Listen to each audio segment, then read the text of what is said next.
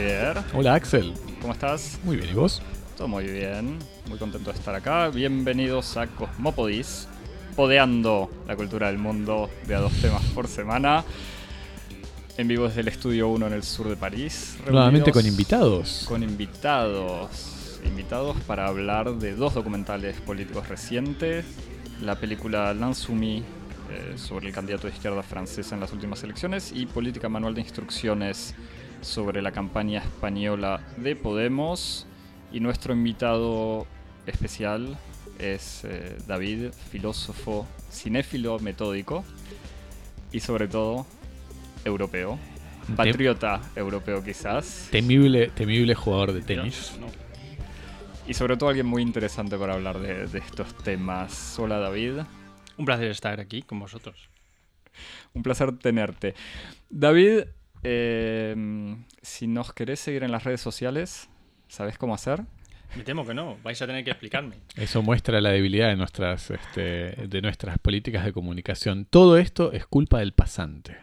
Eh, sí, Javi, ¿qué, qué tenés que hacer? Tenés que escribirnos a cosmopodis.gmail.com o si no seguirlos, eh, seguirnos en arroba cosmopodis en Twitter, en donde hay noticias y novedades interesantes toda la semana, o en Instagram, en arroba cosmopodis. Donde hay grandes imágenes seleccionadas y preparadas particularmente por nuestro director de arte. Exactamente. Pequeños, pequeños secretos de la producción del programa, toda la semana. Bueno, tenemos dos películas. Tenemos dos películas esta semana, dos documentales, documentales políticos.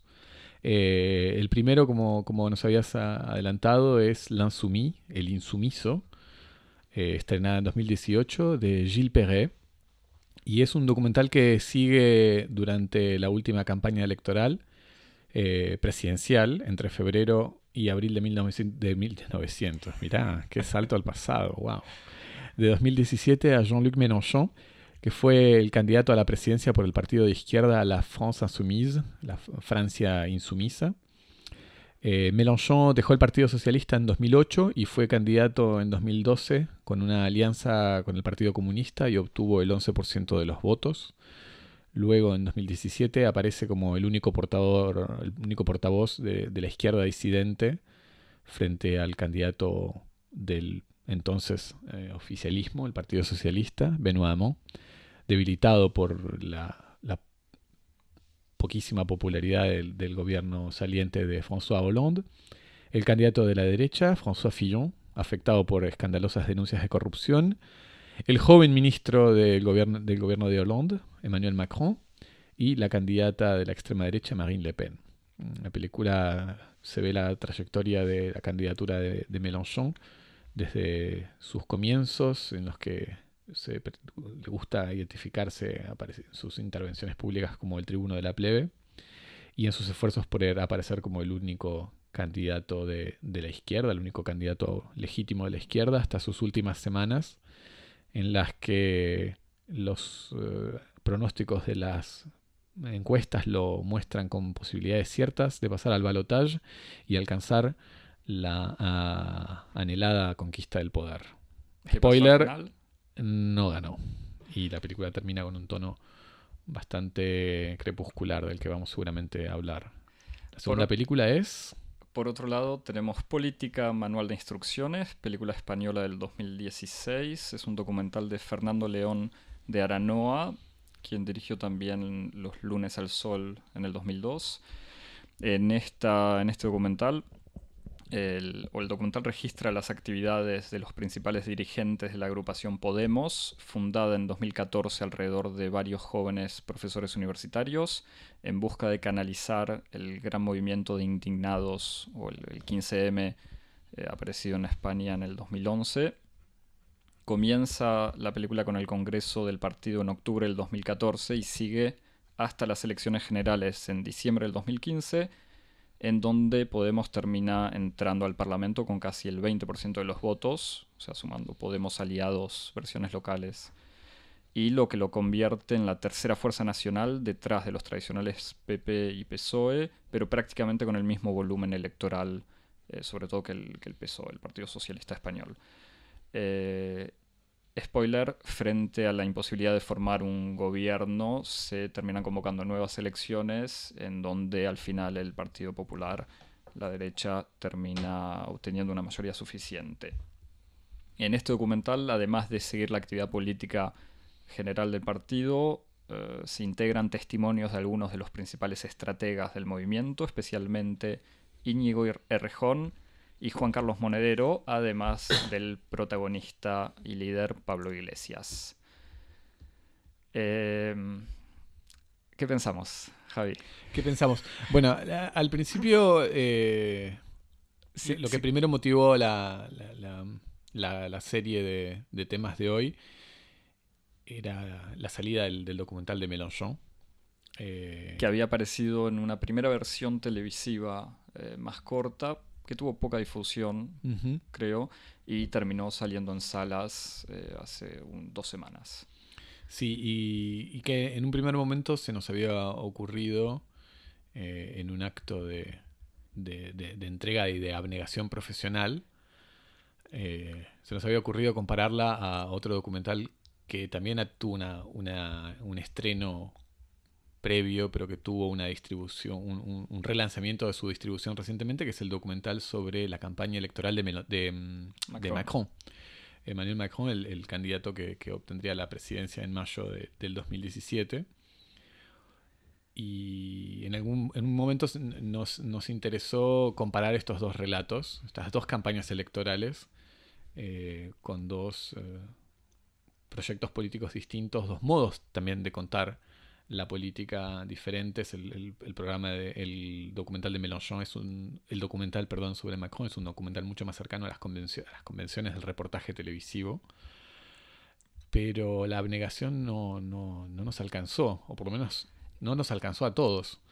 Digamos, no voy a decir quién, pero una de las tres personas de esta mesa, presentes y hablando vio el de Macron eh, y no guarda ningún rencor, quizás algo de rencor contra las otras dos personas que no lo vieron. No voy a decir quién es, pero quizás al final del programa, si me hacen preguntas, les puedo contar lo que pensé de, la película. Eh, no, el tema en realidad fue que al ver la película sobre Mélenchon pensamos, o se nos ocurrió comparar con esta película que eh, creo que David, o por lo menos sí, hace claro, años... justamente. Entonces cuando, cuando vimos que, esta comparación no iba a ser tan, tan, estimulante, recordamos eh, un, documental que del que habíamos conversado con, David. Eh, y dijimos, bueno, ¿por qué no mejor eh, intentar una, comparación más edificante, más interesante, al mismo tiempo en términos este, estéticos que en términos políticos, con otro proyecto, otro proyecto de izquierda, como, fue como fue y como es el experimento de Podemos. Confieso que yo había visto la película hace, un tiempo ya, la película de Podemos, la película de Mélenchon, la vimos con David en París la semana pasada. La película de Podemos yo la había visto hace, hace ya unos meses y no más.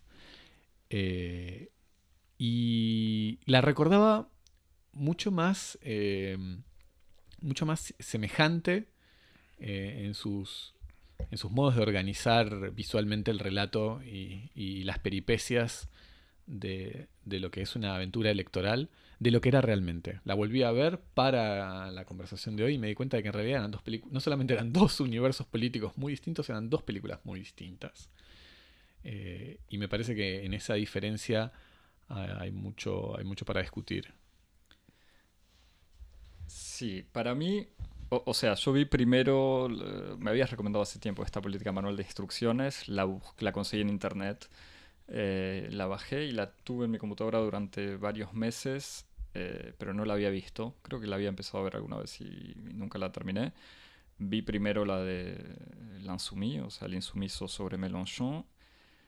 Eh, y digamos, desde un punto de vista estético, simple, fácil, la película es una película horrible, o sea, para, decirlo crudamente, es una película fea. O sea, que da, no diría vergüenza ajena, pero digamos que el esfuerzo, sí, Javier pone caras, como dudando de, lo que estoy diciendo. La película está... No, no dudo de lo que decís.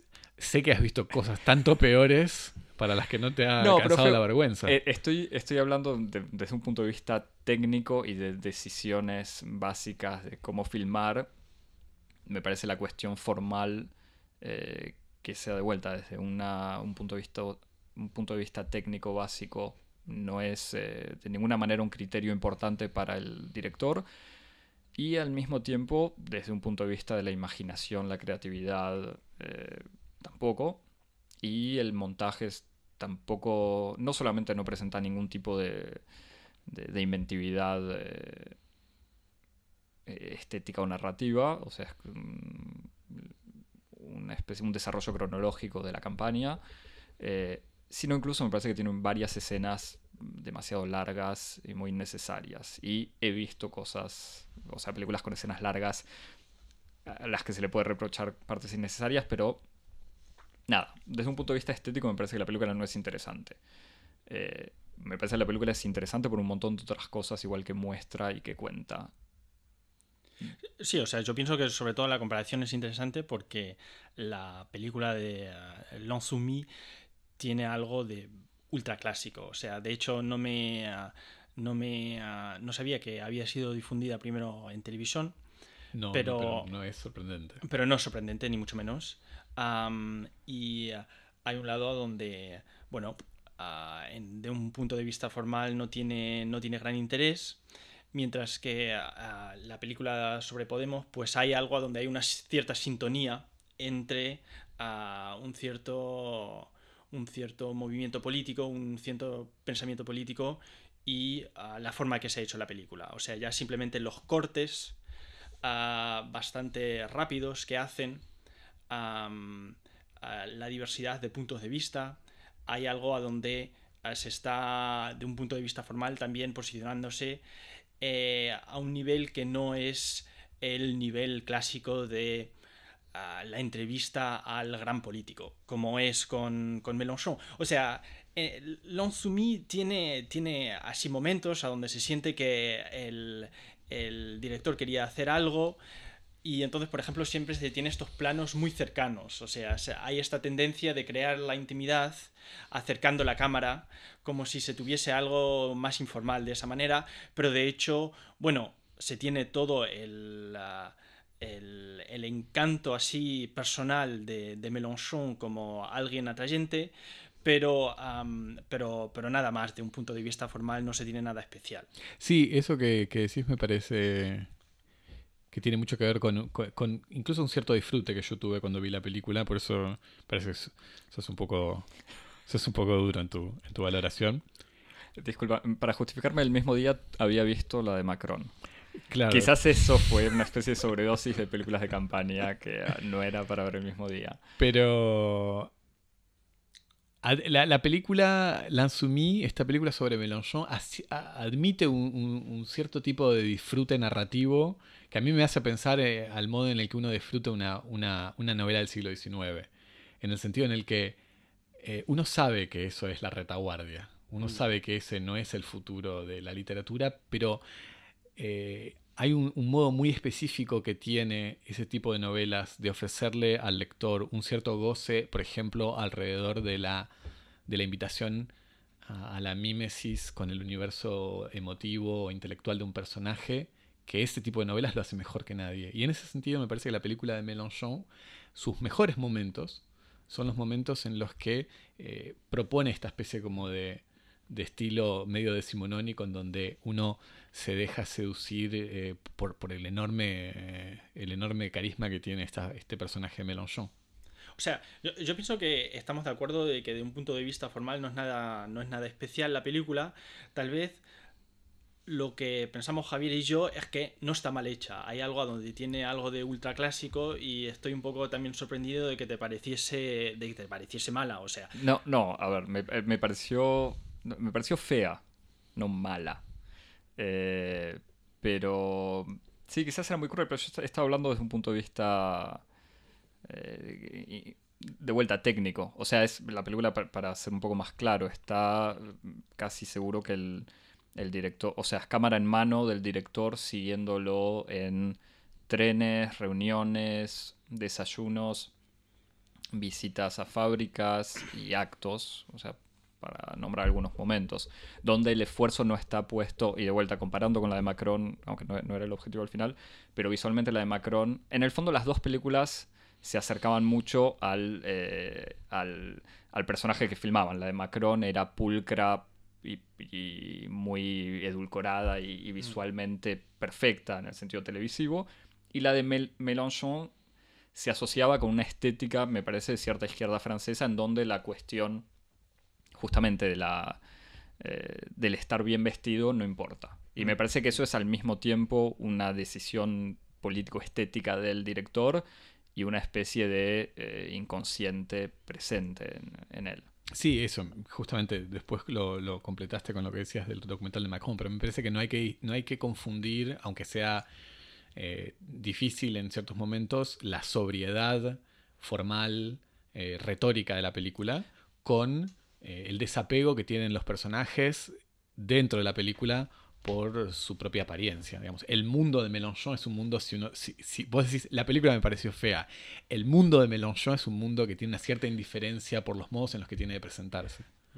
Me parece, esto lo, lo habíamos hablado hace unos días cuando ustedes salieron de la película, me parece que el mundo de Mélenchon no es que tiene un cierto desapego, que me parece que tiene una cierta voluntad de mostrar desapego o, por lo menos no quiero sobreinterpretar más. Ni un verdadero desapego, ni un falso, pero bueno. Es una, o sea, es una, distinción, que quizás no, no, vale la pena, pero es interesante al ver las dos películas cómo hay eh, momentos, en o sea, paralelos eh, entre el comentario sobre qué tal está el chaleco, este chaleco va bien en cámara o no, y en donde Macron obviamente se pone el chaleco y dice qué guapo que soy, Mélenchon se queja.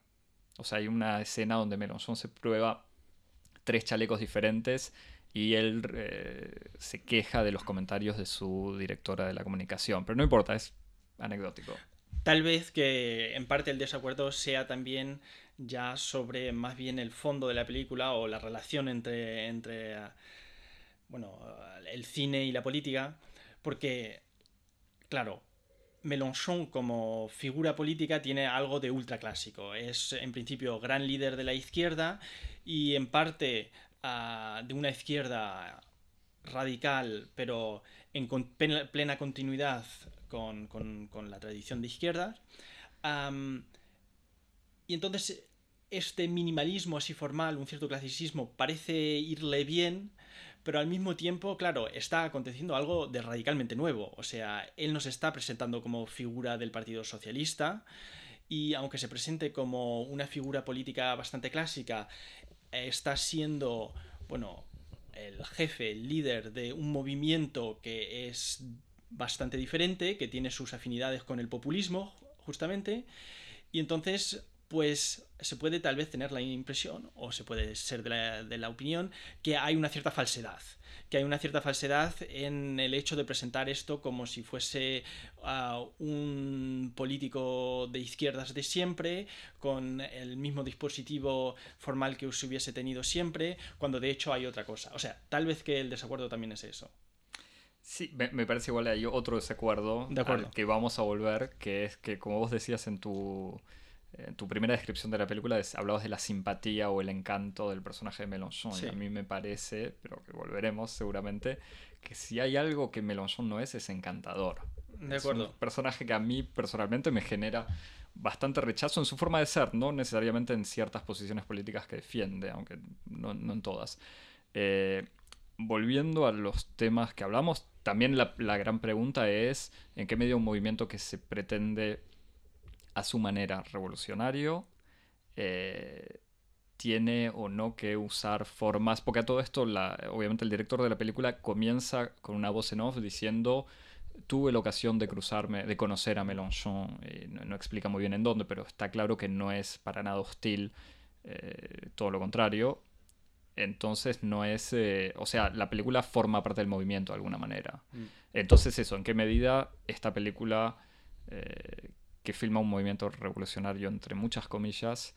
Eh, ¿por, qué no hay, por qué a la vanguardia política no se le acompaña o no, es acompañada con una vanguardia más estética o artística? Es una película, pregunta abierta y en sí fácil. Javi.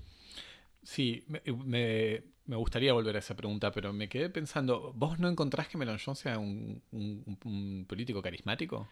Sí, o sea, me parece que es un tipo inteligente y rápido en los debates. Me parece que en su trato con otros políticos en, el, en la situación de debate es un tipo extremadamente carismático. Me parece que en sus discursos eh, tiene un gran manejo del... O sea, no sé, no sé un gran manejo de las... Eh, de las, de la gente, pero sí es un tipo carismático que sabe hablar, me parece en el trato individual y personal con la gente, no solo con periodistas eh, simpáticos y menos simpáticos, me parece que no es simpático. Es alguien que está en la confrontación permanente. El carisma no, necesariamente tiene que ver con la simpatía. Eh, no, bueno, pero yo retomo con. Y el carisma no es el encanto. Por eso, el carisma no lo dudo. no, no, no, quiero responder por, por vos, David, pero cuando cuando yo decía el encanto, la seducción de Mélenchon, pasaba más por, la emanación de un carisma eh, al que uno cuando adhiere tiene un efecto encantatorio. No digo encantador como como se lo utiliza en general dentro de, un vocabulario así medio sentimental. No, pero igualmente... No cómo, lo, cómo lo ves, David. Sí, o sea, yo pienso que, bueno, hay que distinguir simplemente entre cuestiones un poco más, o sea, plenamente subjetivas y cuestiones un poco más objetivas. O sea, la cuestión cuando digo que es un personaje simpático, no me refiero al hecho de que a mí me caiga bien o a otra, a otra persona no le va a caer bien, es más bien que en su circo, cuando él está, su presencia es una presencia que convence y encanta a la gente. Él tiene en ese sentido su simpatía, gana la simpatía de la gente. Entonces, en ese sentido, pienso que es bastante, bastante, ah, bueno, no es controverso el decir que es simpático en ese sentido. Sí, estoy. A, mí me daba la sensación en la película que uno, no sé si es un problema o no de la película, pero que en el fondo la gente que admira o que quiere a Mélenchon sale de la película con la misma imagen y la gente que no lo quiere mm. en general no sale queriéndolo más. Quizás alguien que tiene una opinión neutra lo termina viendo como alguien inteligente, carismático, pero sí, estoy totalmente de acuerdo con eso que decís que eh, no sé si la cámara lo quiere, pero que es un un tipo que sabe hablar muy bien y que sabe, eh, sí, que, atrae, digamos, la luz de alguna manera cuando, cuando lo están filmando o cuando hay una reunión y él está ahí hablando. A mí me parece que una cosa interesante que tiene la película eh, es que parte de su interés dramático eh, está en que a Mélenchon, es un héroe al que le llega su momento de gloria en el momento equivocado. En el sentido en el que es un político que tiene ciertos talentos, eh, que tiene ciertas habilidades, pero que esas habilidades y esos talentos no se corresponden con los talentos y habilidades en los que comienza a jugarse eh, el campo político en el momento en el que a él le llega su momento histórico. Y entonces lo interesante es que por toda una serie de contingencias electorales o históricas locales, Mélenchon aparece como un candidato muy muy serio, pero que está sometido a toda una serie de pruebas que a él lo ponen en un estado permanentemente de, contrariedad. Como por ejemplo esto que vos decís, este episodio en donde él se prueba tres sacos distintos y se queja, eh, cuando se queja que tiene que ir a la televisión. Eh, en ese sentido me parece que el, personaje de Mélenchon es interesante porque es como una especie de, de héroe que es extremadamente elocuente y, que domina muy bien un cierto código de lo que es la actividad política, que es la actividad dialógica, en donde él brilla, pero que el juego al que él juega ahora tiene otras reglas, que requiere de otros saberes y otras formas de elocuencia, que él no solamente no maneja, sino que él, eh, en alguna medida, eh, denuncia que el, juego empieza a jugarse en esas, en esas reglas. Reglas que, por otra parte, por ejemplo, el candidato Macron maneja naturalmente, que es una cierta capacidad para presentarse, para vestirse, para mirar a la cámara, etc. Y entonces el personaje, el drama de la película es eso, es Mélenchon luchando contra estas, eh, estas este, adversidades, viendo que el triunfo es posible y después sucumbiendo ante o la fatalidad de la fortuna o el ocaso del tiempo en los que del tiempo de sus reglas de lo político. Sí, bueno, yo pienso que ahí ya estamos tocando a un tema que, vamos a volver así fundamental, que es la relación entre una izquierda tradicional y el populismo. O sea, solo para, para, para decir, uh, para decir, uh, bueno, de manera para lanzar un poco tal vez las, las, ideas, para decir algo a lo, que, a lo que has dicho. O sea, piensa en las otras figuras parecidas a Mélenchon en otros movimientos políticos. O sea, claro, se puede pensar, por ejemplo, a Pablo Iglesias, pero luego piensa a Jeremy Corbyn o piensa a Bernie Sanders. Se puede tener la impresión de que, bueno, todos, sobre todo los últimos dos, como Mélenchon, son políticos de izquierda tradicionales que no están a gusto en, este, en esta era moderna de Internet y de un tipo de batalla política uh, diferente del puerta a puerta que han conocido ellos. Pero no está tan claro de que sea simplemente una coincidencia de que esta gente se encuentre como líderes de movimientos así muy novedosos. O sea, o tal vez esa es la, la cuestión, esa es la pregunta. ¿Es una coincidencia que se encuentren como líderes de movimientos bastante novedosos gente que tiene algo muy old school? O sea, a mí me parece que no cabe duda de que hay un cierto clash entre el, el lado así ultra tradicional de izquierdas que tiene Mélenchon y eh, unos, unas nuevas reglas de la política, o sea, hay una cierta incompatibilidad, hay estos momentos que has descrito, pero hasta qué punto no hay tal vez una compatibilidad o como una cierta afinidad así uh, secreta, como que de pronto hay algo que hemos reencontrado y que lo viejo como que un poco le mort se dit le vif, ¿eh? pero algo, hay algo que, que, hay una compatibilidad profunda. Lo que, lo que toca a la cuestión, bueno, que hablaremos ya, entre, entre bueno, una izquierda más tradicional, uh, la del puerta a puerta de, de, la revolución marxista por una parte, y la izquierda más... Del, del, sindicalismo también, y a una izquierda más moderna, con la hipótesis populista, con una tendencia a querer a dejar de lado la división izquierda-derecha. O sea, yo pienso que eso es lo que también se juega en la evaluación de la relación que tiene el personaje Mélenchon a el movimiento político o el juego político en el que se encuentra.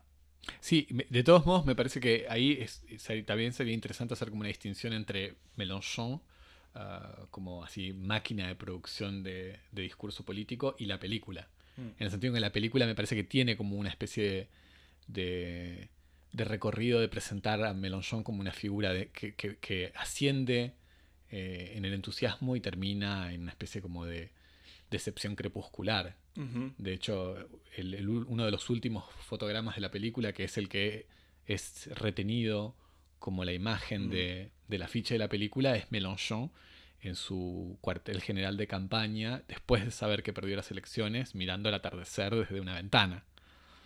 O sea, hay una, una especie como de, de, de, de, energía un poco crepuscular en la película que podría haber sido contada de un modo con una, con una fábula totalmente distinta, en el sentido como vos decís, ciertos elementos de lo viejo en la izquierda tradicional pueden ser hoy eh, mecanismos de, de, ¿cómo se dice esto? De rassemblement, de, reunión, de, de, de, federación, que me parece que en el caso de Sanders está muy, bien encarnado también. Corbyn no lo conozco tan bien, pero el caso de Sanders incluso se podría explotar, por ejemplo, de un modo mucho más interesante, eh, una cierta malignidad, una cierta astucia de, la izquierda tradicional como una especie de rehabilitación de, la capacidad polémica que se utiliza en Twitter o en esas formas que Sanders maneja también, por ejemplo. Sí, sí. ¿Y, por, qué, por, qué, has mencionado así esa atmósfera crepuscular al final de la película? Porque, o sea, esa, esa imagen que retienen para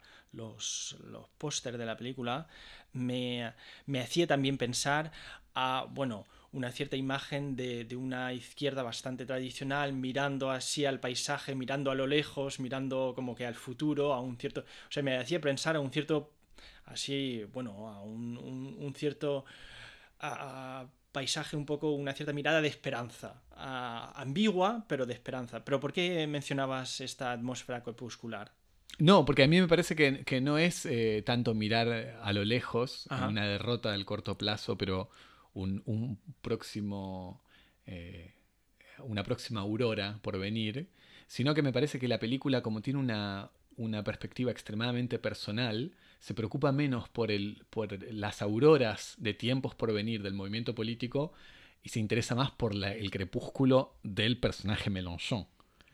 que en su, si querés, en su vida política este es un momento muy, muy importante y que sí encuentra su, su crepúsculo. No, es que quizás de alguna manera eso es uno de los talentos del director, porque si algo me sorprendió cuando fue la, la derrota o sea, la derrota. Este, sí, esta derrota de Mélenchon que me parece que los primeros resultados que se daban de boca de urna estaba ubicado tercero bastante bien y poco a poco con el correr de la noche fue bajando. Eh, pero que de todos modos entre los, las encuestas que él tenía uno o dos días antes de las elecciones y le daban la sensación de que calculando el margen de error existía en serio la posibilidad de que pasara la segunda vuelta, cuando fue el discurso eh, o sea, cuando salen los resultados y está confirmada su derrota, la primera reacción de Mélenchon fue dar un discurso en donde niega, eh, se negó a aceptar su derrota, diciendo que hay que esperar toda la noche y habiendo creado un movimiento eh, de alguna manera inesperado de federación de cierta izquierda, de muchos decepcionados del Partido Socialista, de muchos jóvenes, habiendo creado una dinámica de crecimiento de la izquierda muy importante, en vez de apoyarse sobre eso y salir a justamente evocar las nuevas, las seguir construyendo el movimiento y eh, proponer nuevas victorias, un discurso que hubiese sido medio de, o sea, el, más obvio y fácil, hizo un discurso pesimista, crepuscular. Y el discurso que en la película no está mostrado, el discurso que se muestra de él después de la derrota, es un discurso que dio al salir o frente a gente que estaba fuera del, del cuartel de campaña, pero no el discurso que él dio y que fue retransmitido por todas las, televisiones. Entonces, en el fondo, eh, esta impresión crepuscular es mucho menos evidente en la película, aunque en efecto existe, mucho menos evidente que lo que dio a entender Mélenchon él mismo como persona política. A mí lo que me sorprendió más de la película, o por lo menos confirmó la impresión que había tenido en ese momento, es esta falta de reflexión de Mélenchon frente a la derrota. O sea, cómo no tenía preparado un verdadero discurso eh, optimista. Y en el fondo la película de Podemos es lo contrario. Podemos termina sacando un resultado que no le permite ser eh, lograr una victoria efectiva para ser nombrado, o sea, para que Iglesias sea presidente, pero termina con un discurso ultra optimista eh, que, que, te llena de, de emoción eh, y de, ganas de seguir adelante. En cambio, la película de Mélenchon, o por lo menos el discurso de Mélenchon y la película, eh, transmiten otra cosa, sabiendo que la película, insisto, transmite algo aún menos violento que lo de Mélenchon. Sí. Pensemos entonces en, la, película de, de, Cambiemos. En... Eh, Podemos, Javi, Podemos, no es lo mismo. Hola, hola, hola. de Podemos.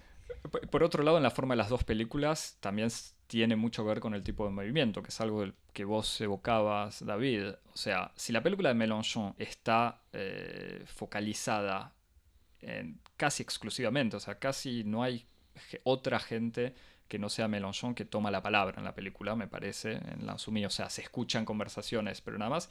Si la película está. Sí, es el único protagonista pero único, habría que hacer el cálculo de la, del tiempo en pantalla. Es, eh, o sea, la película lo sigue a Mélenchon muy exclusivamente. Y si es así es porque el partido de Mélenchon, o sea, la Francia insumisa, está eh, construido, en mi opinión, demasiado alrededor de la figura de Mélenchon. Y me parece que es uno de los problemas y de los límites. En, el, en cambio, en el caso de Podemos, con un montón de críticas también que se puede hacer a su liderazgo, tienen esta presencia visible y aún más visible en la película, porque está muy puesta en escena de manera interesante, de los debates internos. Sí, bueno, para, mencionar una diferencia importantísima con relación a, lo que decías tú, es que en la película de, sobre Mélenchon, en L'Insoumis, o sea, Decíamos al principio que, ah, en el pequeño resumen, que es sobre la campaña electoral de, de la France Insoumise, pero de hecho no es completamente verdad, porque la campaña de la France Insoumise la comienzan, o sea, es un movimiento que se forma para las elecciones presidenciales. Y comienzan una campaña Ah, inoficial, pero comienzan a hacer campaña mucho antes que los otros partidos y es por eso que cuando comience la campaña oficial tienen ya un cierto peso. Si no, hubiese sido imposible que un movimiento nuevo hubiese tenido un peso en la campaña electoral. Lo que es interesante de la, película es que la formación del movimiento está completamente ausente. O sea que se llega ya con la impresión de que esto es un partido establecido, cuando no es un partido establecido que tiene una, un origen muy reciente. y toda esa, bueno, todo ese origen no forma parte. O sea, eso estoy de acuerdo que hay un lado a donde sin duda es una película personalista. Luego, ¿hasta qué punto es una crítica de la película? No lo sé, porque eh, pretende ser una película. O sea, es, fiel al movimiento que, está filmando, de todos modos. Eh, bueno, eso ya es la cuestión de fondo, entonces. La, cuestión de fondo es hasta qué punto el estar concentrado en, un, en Mélenchon es ser fiel al personalismo, a una característica del movimiento. Y B, segunda pregunta, hasta, hasta qué punto eh, el, si es personalista este movimiento, esto es, bueno, problemático o ah, debería de ser diferente, que es, que es el problema. O sea, yo pienso que sin duda la película capta una cierta verdad de los movimientos ah, de izquierda más bien radical o los nuevos movimientos de izquierda que han surgido en que al fin y al cabo se articulan en torno a un individuo. Y pienso que en ese sentido hay una cierta verdad en Lansumi de concentrarse en el individuo porque hay algo en, en, Mélenchon que, al contrario de lo que él pretende, o sea, porque esto, eh, claro, él pretende ser como que un líder de más. ¿Y por qué él es el líder? Porque es representativo, él, él, da voz, o sea, hay esta concepción, o sea, cuando habla él explícitamente, por lo menos, hay una concepción ultra tradicional del líder de izquierdas que es justamente le porte-parole. O sea, por eso también cuando hay el meeting de, la izquierda tradicional, después de la, del discurso del líder, el líder también aplaude porque él solo ha dado, solo ha hablado para el movimiento. Mientras que claramente Mélenchon o estas figuras de, estos movimientos están articulando el movimiento, ¿no? o sea, tienen un, papel aún más importante que hubiesen podido tener en unos movimientos de izquierda más tradicionales. Entonces yo, yo creo que hay una cierta fidelidad por, por una parte. Por otra parte, o sea, yo pienso que la cuestión interesante entonces es de fondo. ¿Hasta qué punto se puede tener un movimiento ah, político interesante, progresivo hoy en día, sin apoyarse en una figura política tan fuerte? Y entonces solo un detalle sobre la otra película. O sea, es verdad que hay más diversidad, pero, o sea, lo que decide Pablo Iglesias termina siendo la línea del partido y su presencia es, pienso yo, o sea, aunque no sea cinematográficamente tan tan ah, tan extrema como en L'Ensoumis, políticamente se ve también que es ah, que está en una dimensión parecida a la, a la de Mélenchon. Igualmente, entonces te, hago, te hago, la pregunta. Eh, justamente en qué medida, como en el fondo prefiero un partido, no es que prefiero, pero digamos, me parece más lógica la postura de Podemos de eh, pretender demostrar ciertos valores de pluralidad y debate interno, aunque me digas después que en, bambalinas todo lo decide Pablo Iglesias, eh, que este Mélenchon que es bastante gracioso casi cuando, porque es una situación que se repite por lo menos tres veces en la película, cuando él le dice a la masa reunida en, las plazas, le dice, no me aplauden a mí, sino a ustedes. Y que es igual lo, que explicabas. pero que es, eh, es o sea, es, termina siendo casi ridículo que aparezca tantas veces repetida esta imagen en la película. O sea, Mélenchon diciéndole, ustedes no están acá por mí, están acá por, por ustedes o por el pueblo, no sé qué, cuando es eh, absolutamente contradictorio con todo lo que se ve. Pero bueno, entre esta distinción, justamente en el fondo no... Me, sigue pareciendo más lógica la postura de... E incluso desde un punto de vista de una estrategia, ni siquiera a largo plazo, sino a un plazo de 5 años, que Mélenchon tiene 70 años y sabe que en algún momento tiene que pasar el, la, la antorcha, digamos, del, de, esta disidencia. Entonces algo que pasa igual sistemáticamente en la historia de la izquierda, estos líderes que son incapaces de pensar más allá de, su propia presencia. Pero ahí es uno de los eh, de las situaciones del partido de Mélenchon que por cierto explico también el contexto electoral si el si la campaña del partido de Mélenchon empezó mucho antes que los otros era porque la estrategia de Mélenchon era al empezar la campaña antes obligar a todos los otros partidos de izquierda, en, sí, obligarlos a sumarse a su campaña detrás de él y no negociar, y fue lo que pasó. Él no negoció con el Partido Comunista, está en el Partido Comunista que no existe electoralmente, más allá de ciertas estructuras eh, partidarias repartidas en Francia. Pero la estrategia de Mélenchon era esa, era aparecer como el candidato obvio y que nadie pretendiera discutirle una, una interna o incluso tener otra presencia. O sea, vamos a hablar sobre ese punto, aunque no sea central, un momento solo para ver lo que es el desacuerdo. O sea, cuando, cuando ah, hubo las elecciones anteriores, o sea, legislativas y luego también comunales, la exigencia de ah, Mélenchon era que el, el Partido Comunista se decidiese por una sola alianza. O sea, o lo hacían todos juntos y entonces eran en todos los lugares los Front de Gauche, o si no... El frente de izquierda. El frente de izquierda, perdón.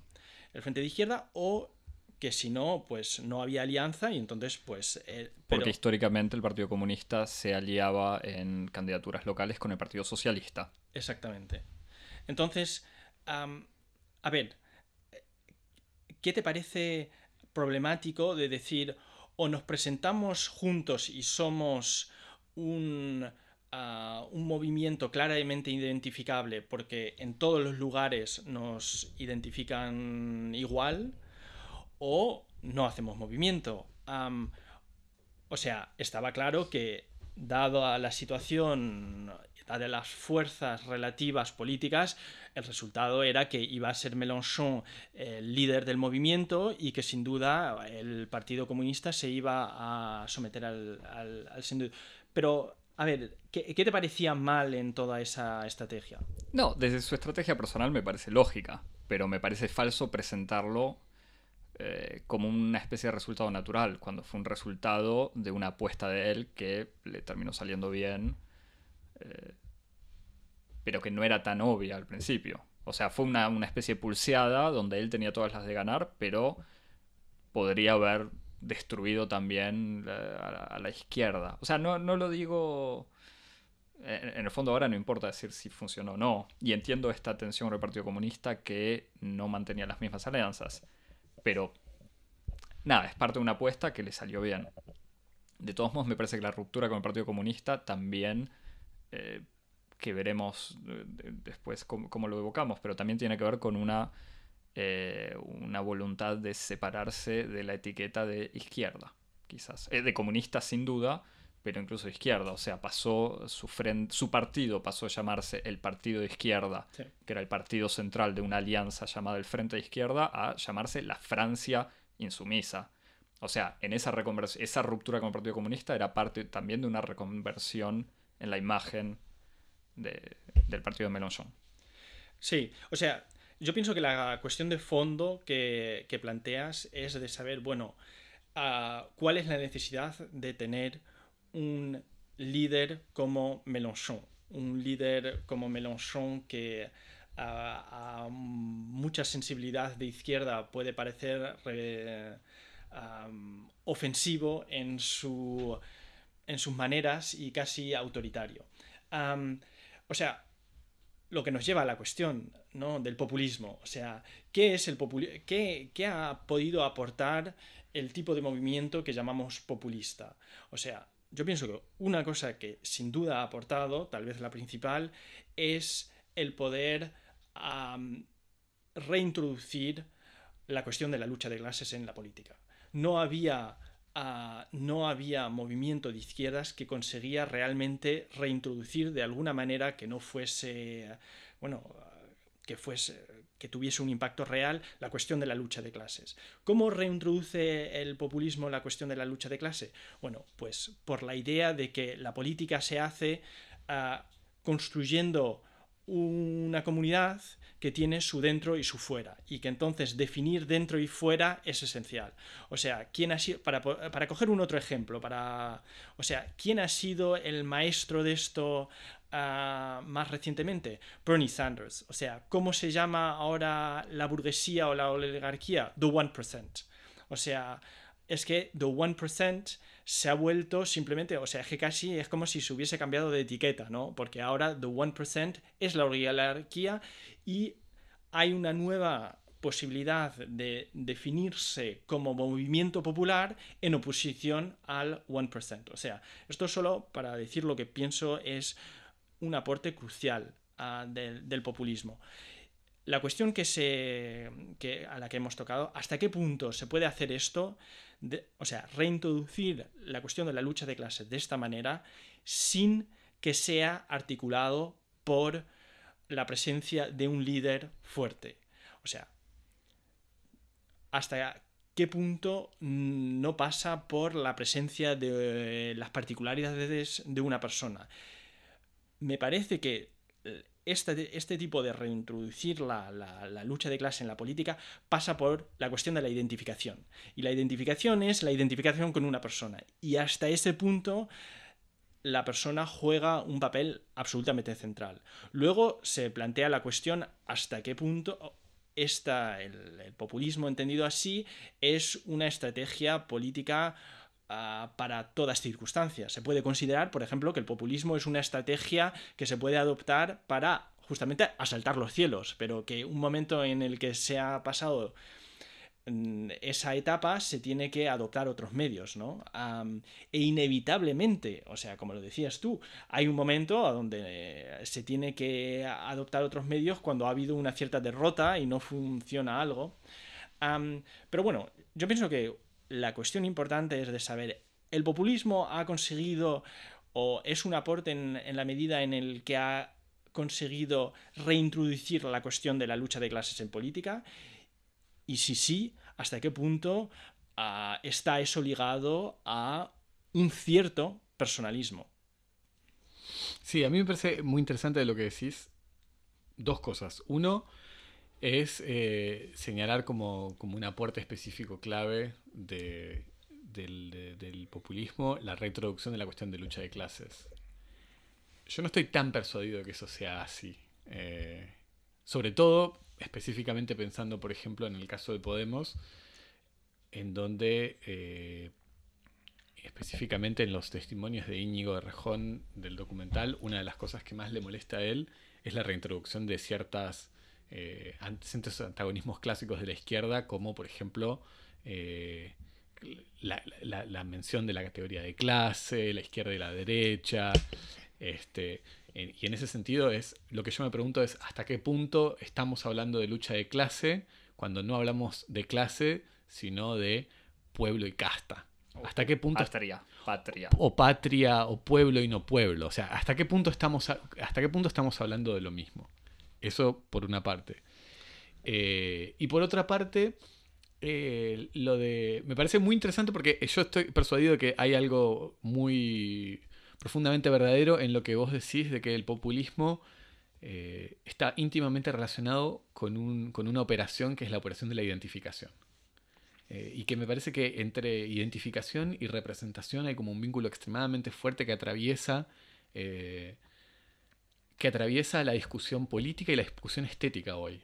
En el sentido en el que me parece que del mismo modo que, que vos estás planteando ahora, que es clave, eh, digamos, una cierta dramaturgia del individuo dentro de un movimiento político para tener un efecto a través de la solicitación de mecanismos de identificación de las multitudes en una sola persona, e-, ese mismo problema que hoy identificamos en política y que puede tener como respuesta el populismo, es exactamente el mismo problema que se discute en, como en, la política de la cultura hoy sobre la cuestión de la representatividad, mm. eh, en la que se insiste tanto en, la importancia cultural y, política y societal que tiene la representación de ciertas este, experiencias o ciertas formas de, ciertas culturas o, ciertas personas, o por ejemplo las personas de color o, o las mujeres que, tengan, que permitan un régimen de identificación entre el universo cultural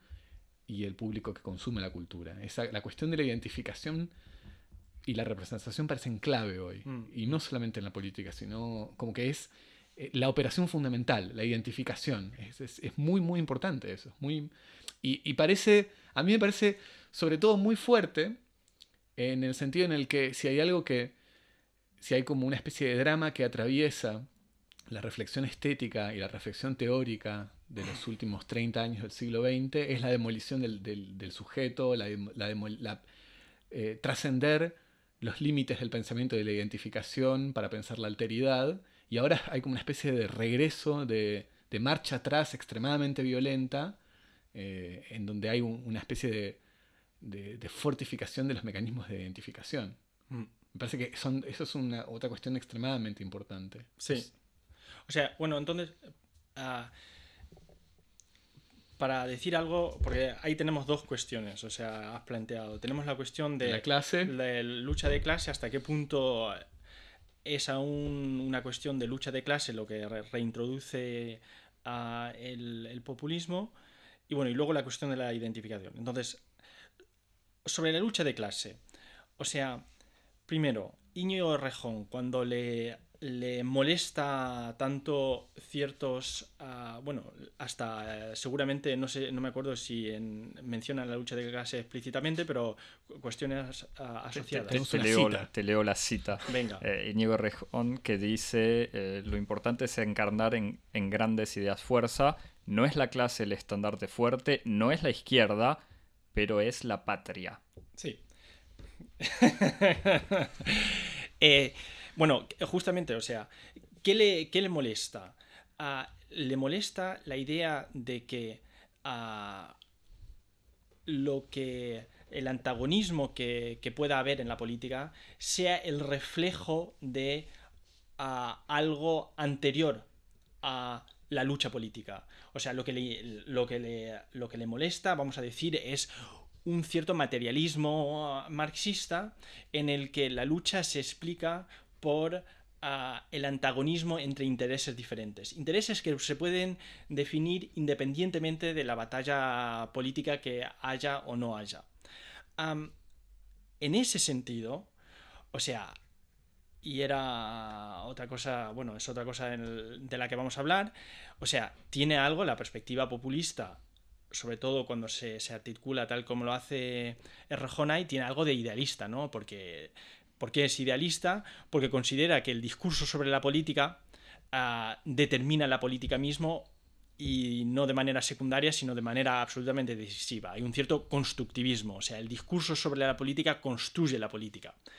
Entonces, hay ese lado, sin duda, a donde se tiene un gran malestar con un cierto materialismo. Pero bueno, para decidir hasta qué punto puede haber una lucha de clase sin hablar de clase, bueno, tenemos que decir qué nos interesa en la lucha de clase sin aferrarnos al, término de clase.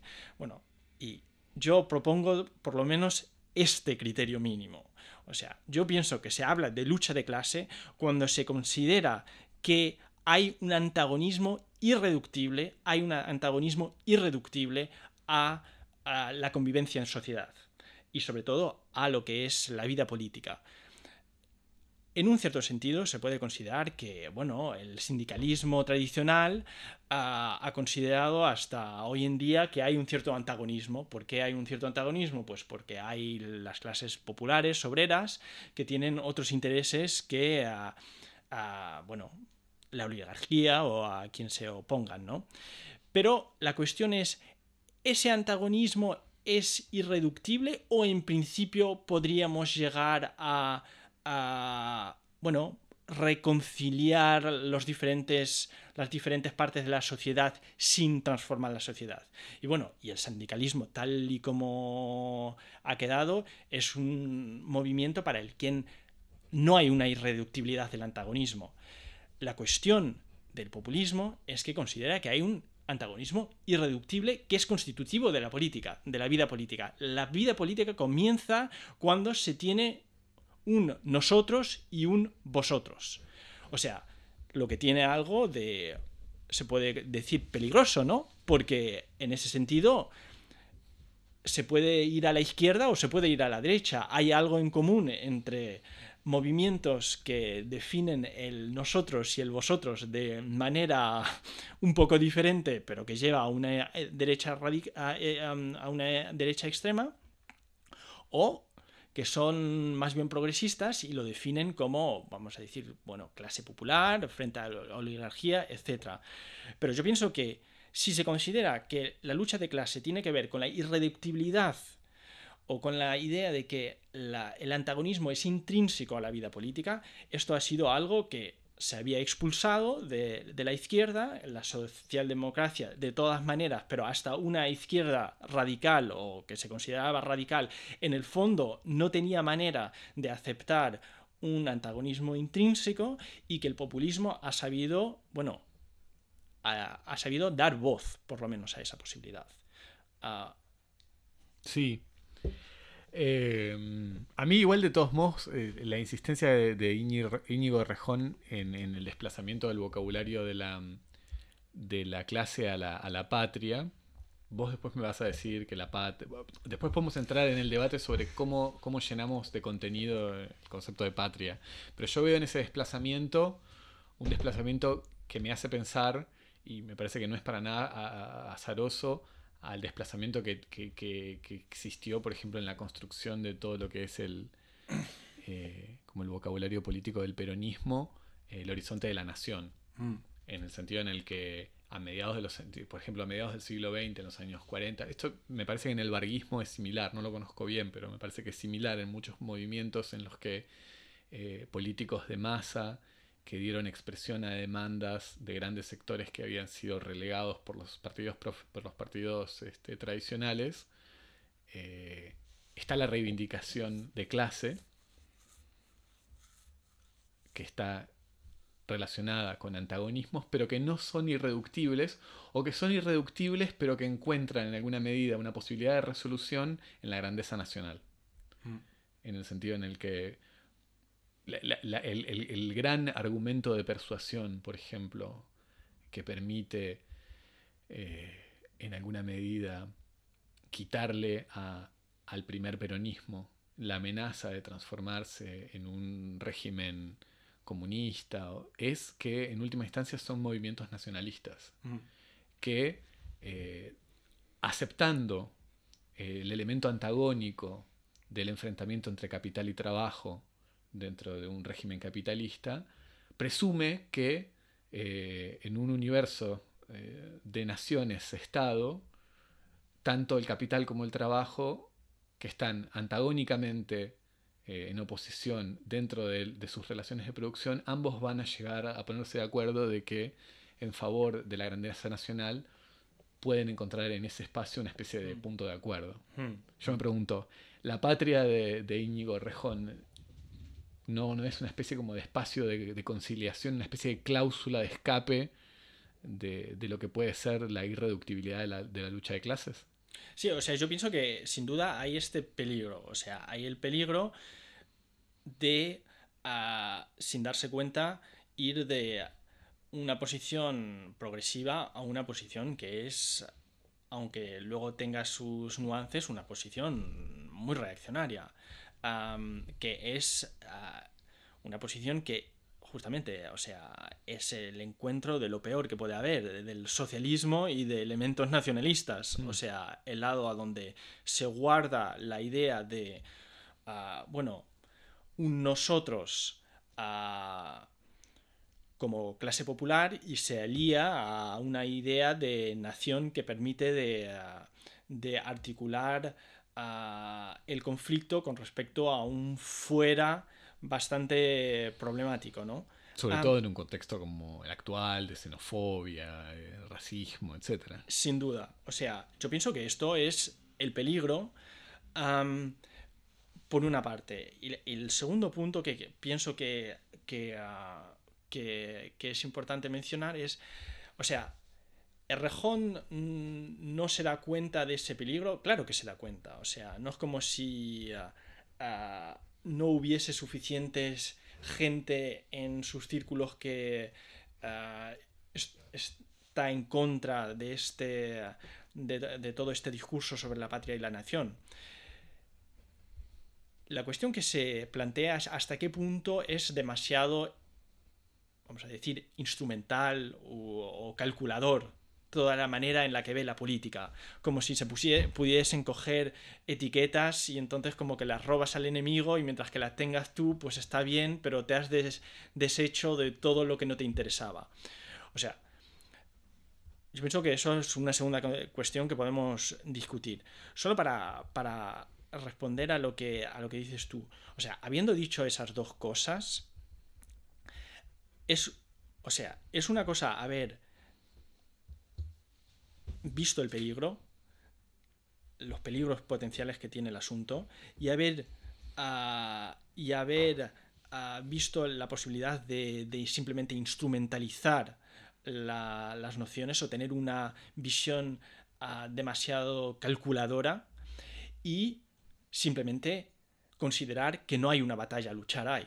O sea, ¿Es una batalla peligrosa? Sí, pero tal vez, o sea, la idea misma de que haya una batalla a luchar sobre cuestiones como patria y nación y que no sea simplemente algo que se le deja a, bueno, al adversario que entonces por definición es de derechas, o sea, esto me parece el aporte, o sea, de que haya una batalla ahí a luchar. ¿Qué batalla es? Pues se tiene que ver concretamente. ¿Es peligroso? Es peligroso. Pero la cuestión es que hay una batalla a luchar, que es una cuestión política que nos tiene que interesar y no algo simplemente que ah, dejamos de lado, ¿no?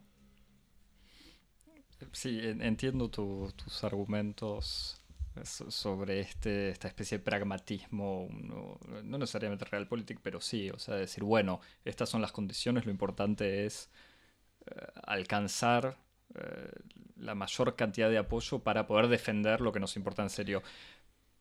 Pero eh, es que en el fondo, eh, por eso, si querés corregirme, corregime. Pero ¿Puedo decir una cosa? Sí, por favor. O sea, si tenemos un desacuerdo, no es un desacuerdo estratégico. Porque yo no estoy eh, diciendo ¿Tenemos nosotros o adentro del populismo? Nosotros, tú y yo. porque yo no estoy diciendo simplemente que es una cuestión pragmática. Eso podía haber sido una consideración tradicional. El sindicalismo en otros momentos ha considerado que, bueno, en un momento dado, bueno, había los obreros que estaban un poco tentados por el fascismo, hablemos un poco de nación. Esto no, no es lo que estoy diciendo. O sea, el populismo se considera, este tipo de visión se considera una cierta novedad porque no es simplemente una estrategia, sino algo bastante importante de la vida política de que se tenga que pasar por una batalla discursiva y de que las batallas discursivas no sean simplemente algo secundario en la vida política. O sea, eso yo pienso es la cuestión. Si se admite eso, o sea, por eso pienso que el desacuerdo es en torno de eso. o sea, hasta qué punto cuestiones, vamos a decir, discursivas, cuestiones sobre ah, las palabras, es algo central a la vida política y hasta qué punto estamos ah, dispuestos a considerar que podemos pasar de... que podemos abandonar. O sea, esto ya es la cuestión, ¿no? Es que abandonando el término lucha de clase, ¿abandonamos solamente la palabra o abandonamos algo más, ¿no? y entonces se puede considerar que, ah, que, bueno, que si se abandona este tipo de términos, ah, no se está abandonando una serie de letras, pero se está abandonando algo de muy esencial. y que no se puede retener de otra manera, ¿no? Pero si se considera que se puede, que hay que cambiar de estrategia en este sentido discursivo, entonces se presenta inevitablemente la cuestión de, de saber lo que se hace con patria y con nación. O sea, y déjame solo decir una cuestión más, solamente para que tengamos el, o sea, esto siempre es lo interesante, ¿no? Saber a dónde está el fondo, el fondo de, un, de un desacuerdo. Pero para, luego para, o sea, mencionar una cuestión así puramente política, quiero decir. O sea, luego la cuestión también es hasta qué punto no estamos hablando de otra cosa. O sea, no tenemos hay que distinguir un poco entre la cuestión si consideramos que nociones como nación o patria son importantes para nosotros porque ah, hay una batalla, una verdadera batalla política en torno que tenemos que disputar y luego hasta qué punto, bueno, realmente la nación como estructura institucional y política es el lugar en el que tenemos asegurado toda una serie de avances sociales y si ah, pasamos a un internacionalismo ah, fácil, ah, abrimos las puertas políticamente a perder toda una cierta eh, serie de avances sin haber la posibilidad de pasar a otra cosa. O sea, en bueno, en el caso aquí de de un país europeo se, plantea la cuestión si, dejamos de interesarnos o si que, consideramos que una, posición progresiva implica no aferrarse a la nación, ¿a qué pasamos? ¿A la Unión Europea?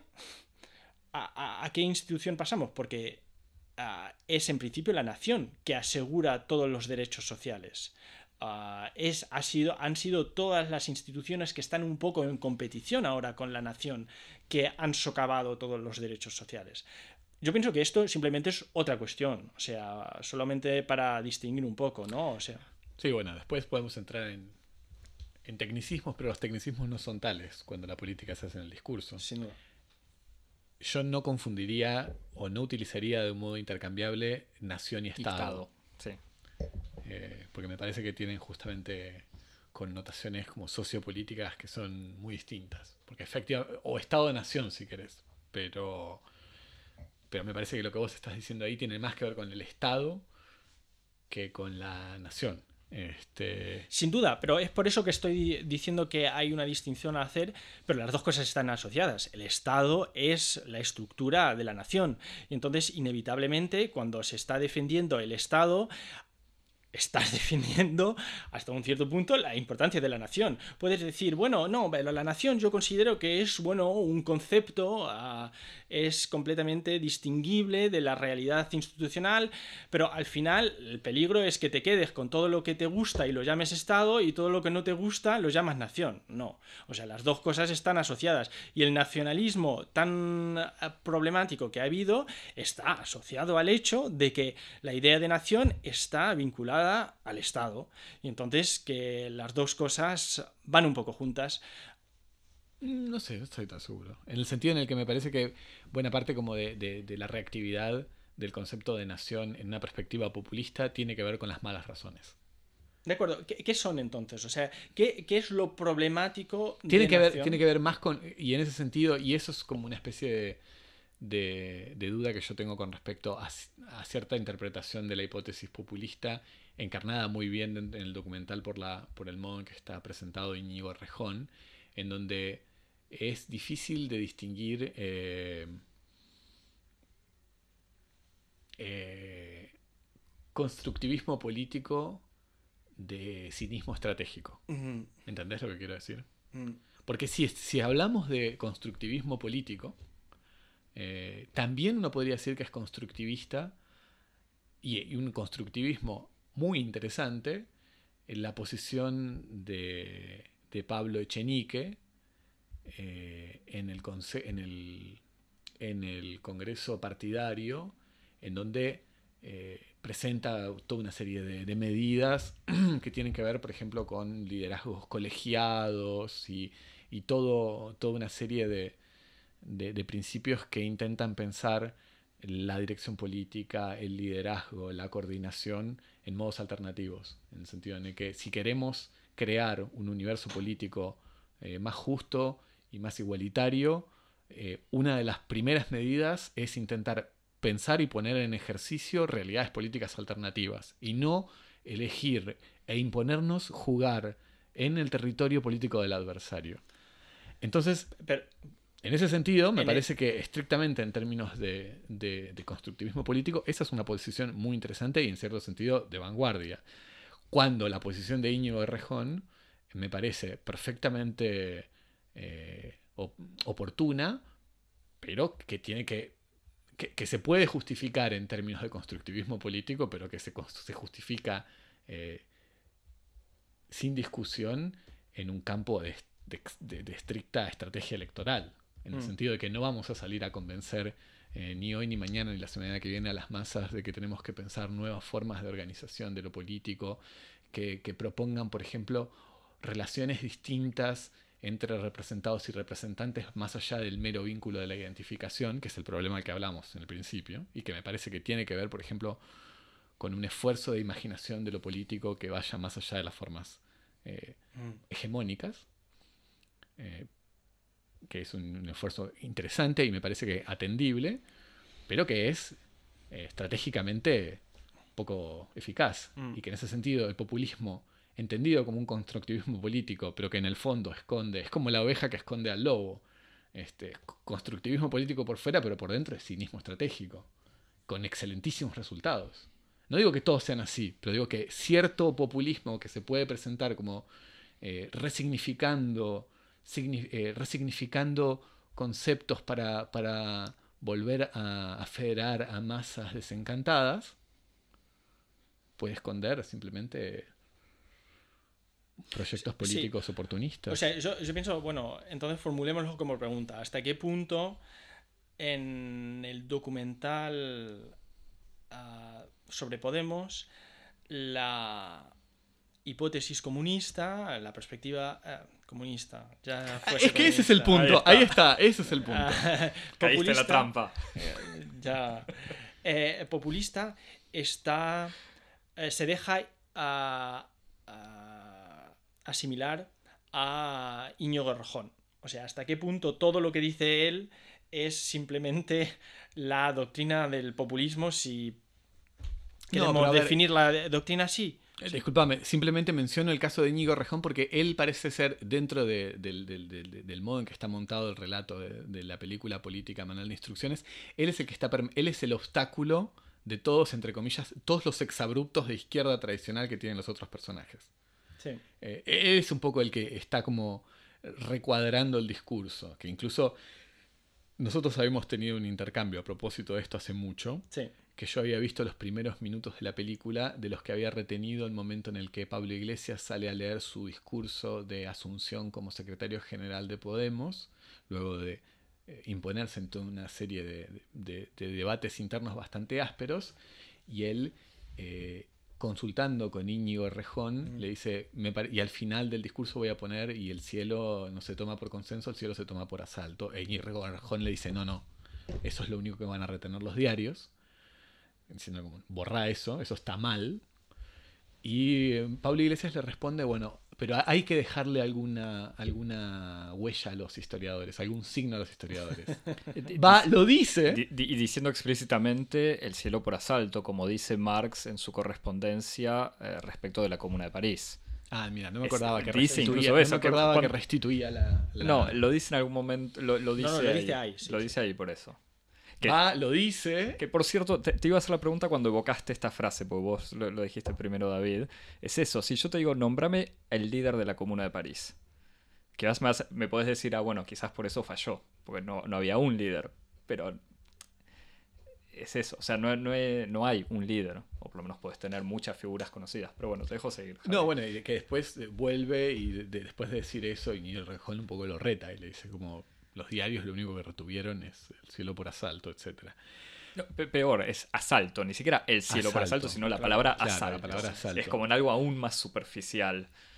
Este, después la, la, la, otra pregunta que me, me, gustaría hacer como para pensar justamente esta cuestión de, de, de, cómo, cómo, pensar, por ejemplo, los horizontes de, de, una política de izquierda, tomando como, como posicionamiento filosófico una especie de relación constructivista, es, ok, si pensamos que la política se juega y se produce en el lenguaje, el lenguaje es el terreno por lo que se lucha y aquello por lo que se, por lo que se lucha, ¿qué límites ponerle a esa política? ¿Qué límites ponerle a ese constructivismo? ¿Por qué, ¿Por qué el límite tiene que ser algo que a priori parece tan cercano como la patria? O, ¿Por qué no? ¿Cuáles, eh, ¿Cuáles son los principios que nos que, que, limitan cuán lejos ir o cuán cerca, cuán, cuán, cuán alienante eh, cuán diferente o, cuán familiar.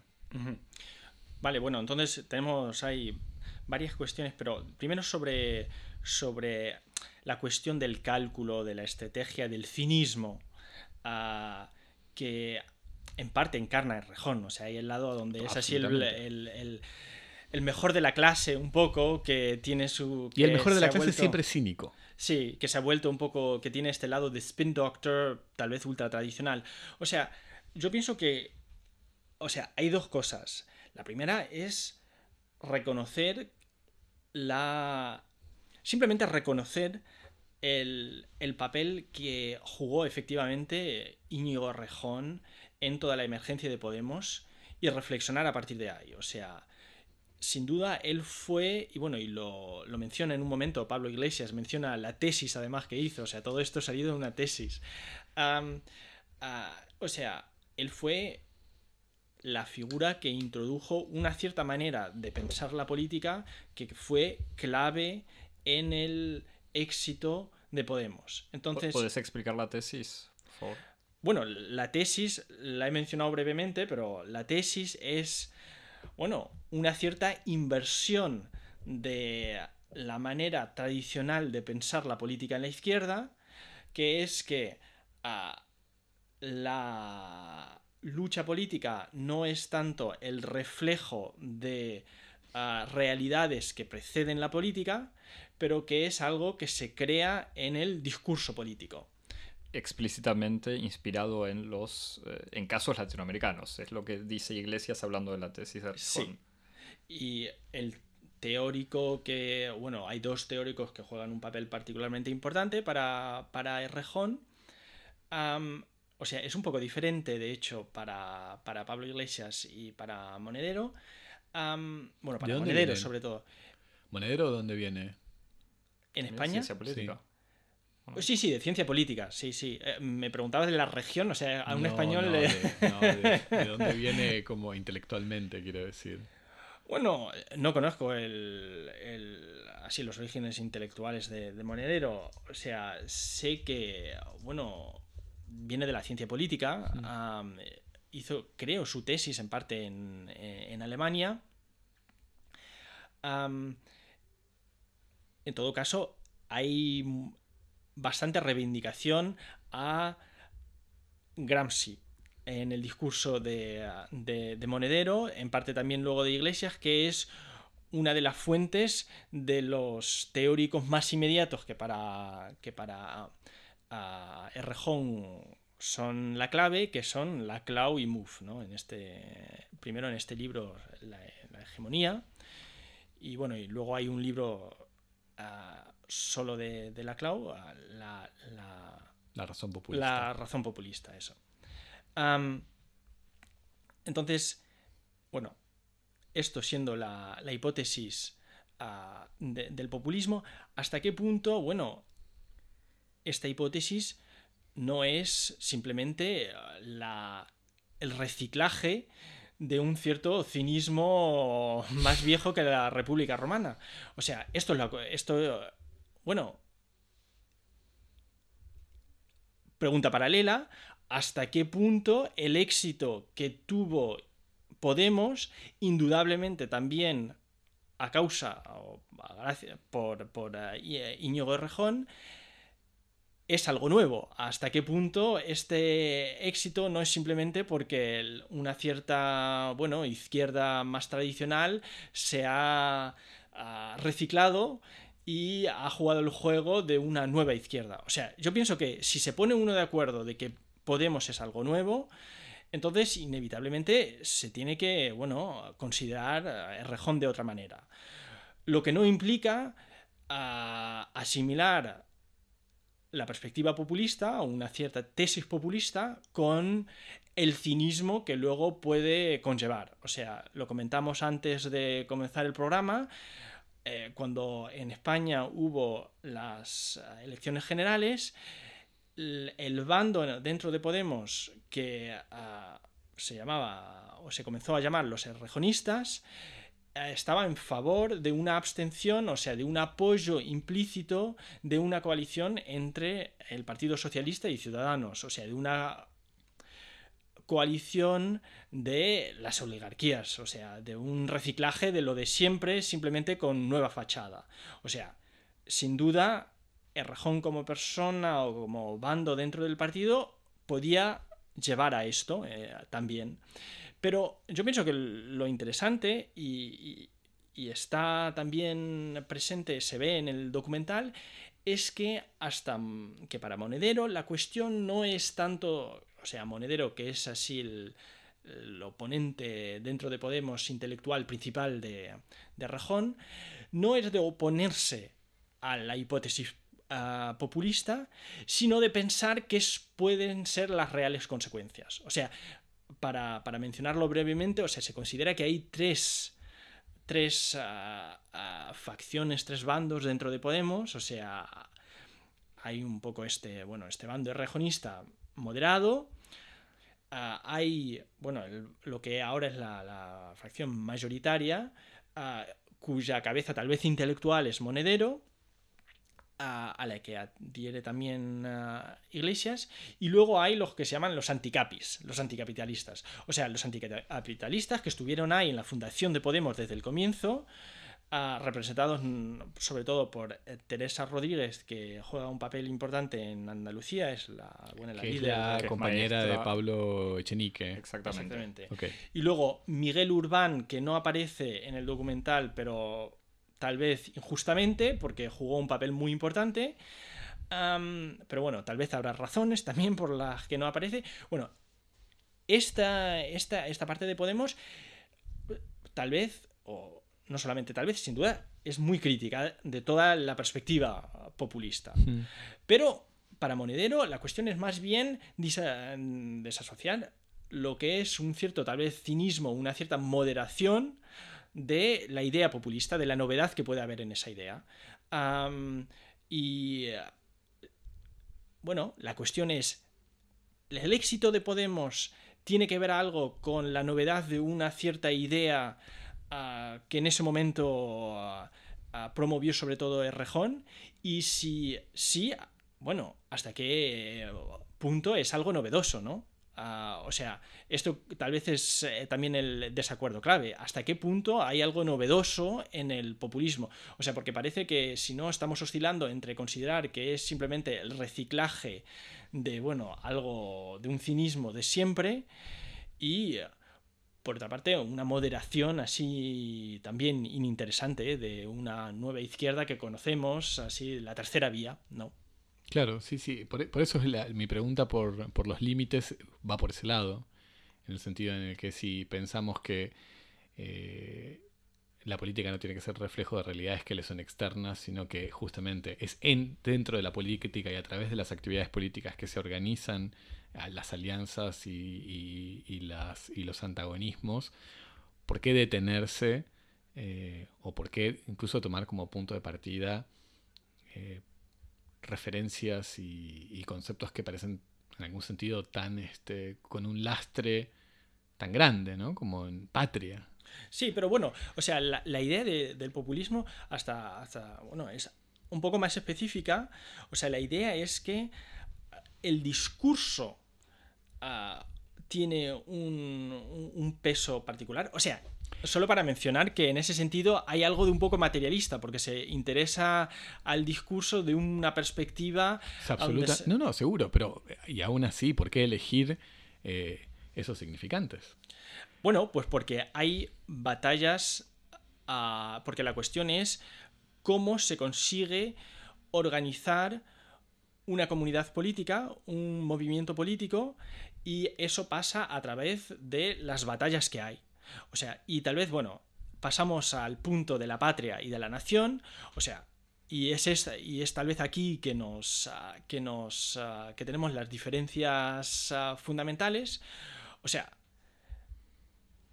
el discurso sobre la patria que está asociado al discurso sobre la inmigración puede ser el discurso a dónde se sitúa la lucha de clases que se quiera o no se quiera. O sea, el discurso sobre la inmigración puede ser el lugar a donde consigue un adversario político situar el tipo de antagonismo que es el antagonismo de la lucha de clase. Y entonces, si el adversario consigue a situar la lucha de clase en ese territorio, entonces la respuesta no puede ser simplemente ignorar o por lo menos no se puede tener batalla si simplemente se ignora ese hecho. Pero se podía considerar que ah, el, auge de, ah, de, un, bueno, de la extrema derecha y de la importancia del discurso xenófobo y el discurso bueno, en general, sobre la inmigración, porque hablar sobre la inmigración inevitablemente es hablar contra la inmigración, ¿no? es de tal importancia porque en el fondo se ha conseguido a que sea a que se desplace ahí la cuestión de, ah, de, clase y que se haya asociado las dos cosas. Entonces, si se considera que ah, el discurso juega una, una, un papel crucial, entonces, bueno, hay que ah, poder hacer algo con ese hecho. Hay que poder hacer algo con el hecho de que, por ejemplo, el discurso sobre la inmigración se ha vuelto el lugar a donde se tiene la lucha de clase. Claro, pero justamente esa es una de las cosas que son como las paradojas del populismo que no termina, y sobre todo de cierta interpretación de la hipótesis populista que no terminan de convencerme, en el sentido en el que es constructivista para cierta, constructivista cuando le conviene y pragmático cuando no le conviene, ¿entendés? En el sentido en el que es constructivista para, para negar que hay determinaciones que son externas a la política, pero después eh, son pragmáticos a la hora de decir nosotros no elegimos el campo, eh, el campo de la batalla, hay que, eh, hay que organizar la batalla alrededor de las determinaciones que ya existen. Pues esto también es un argumento que circula en el...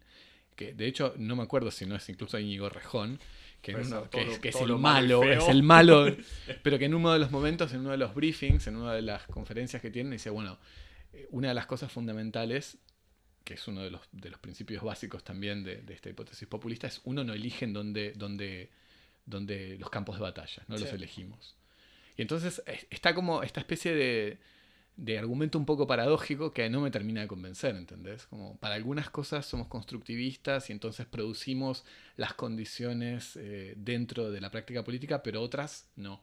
Sí, pero bueno, constructivismo. Y, y, a veces siento que justamente en esa especie como de, oscilación está como el fantasma del oportunismo, está el fantasma del cinismo, ¿entendés? No, claro, o sea... Que, discúlpame, te interrumpo una última vez, que es como una especie de forma contemporánea de, argumentos que, tienen una larga historia dentro del debate político, que es como la, alternancia entre idealismo y, idealismo y realismo. Como esos, esos, esas discusiones dentro de la izquierda o dentro de la socialdemocracia de eh, no hay que ser idealista, hay que ser realista, este, ¿entendés? Como que uno podría ver una declinación contemporánea de ese debate entre como pragmatismo y, y constructivismo. Sí, o sea, yo pienso que eso es la cuestión. O sea, el populismo es la reemergencia de una nueva forma así de, bueno, de pragmatistas de izquierda. Es la cuestión. a mí me parece que si se mira a... Si se comienza a mirar simplemente a la, a la política, a las dinámicas políticas que ha habido dejando por lo menos en un primer momento de lado la cuestión teórica de lo que es la hipótesis o no es la hipótesis, me parece que la respuesta es claramente no. Ah, se ha conseguido articular algo que no ah, estaba dentro de eh, la alternativa habitual ah, de, bueno, se es radical y se vive con las consecuencias de no tener el poder o se es moderado y se hace el compromiso necesario para tener el poder. Porque, ¿qué se ha conseguido? O sea, se ha conseguido en un montón de lugares de combinar, o sea, de combinar las dos cosas, de, de pronto a emerger en lugares, o sea, también estamos hablando aquí de España, podemos hablar de otros países, pero en España, ¿quién se esperaba que emergiese un partido con este tipo de características bastante radicales en muchos, en muchos sentidos. O sea, se puede considerar, cuando se vea así de lejos, la política electoral se puede considerar, bueno, Podemos, al fin y al cabo, es una socialdemocracia, una socialdemocracia bueno, reciclada. Y Rejón, al fin y al cabo, eh, en la imagen que da en la, en la, película, pues con esta táctica que tiene de quitarle votantes al, al, Partido Socialista, pues puede reforzar lo que es, sin duda, una falsa impresión. Porque la política que se, se está haciendo es bastante más radical que socialdemócrata.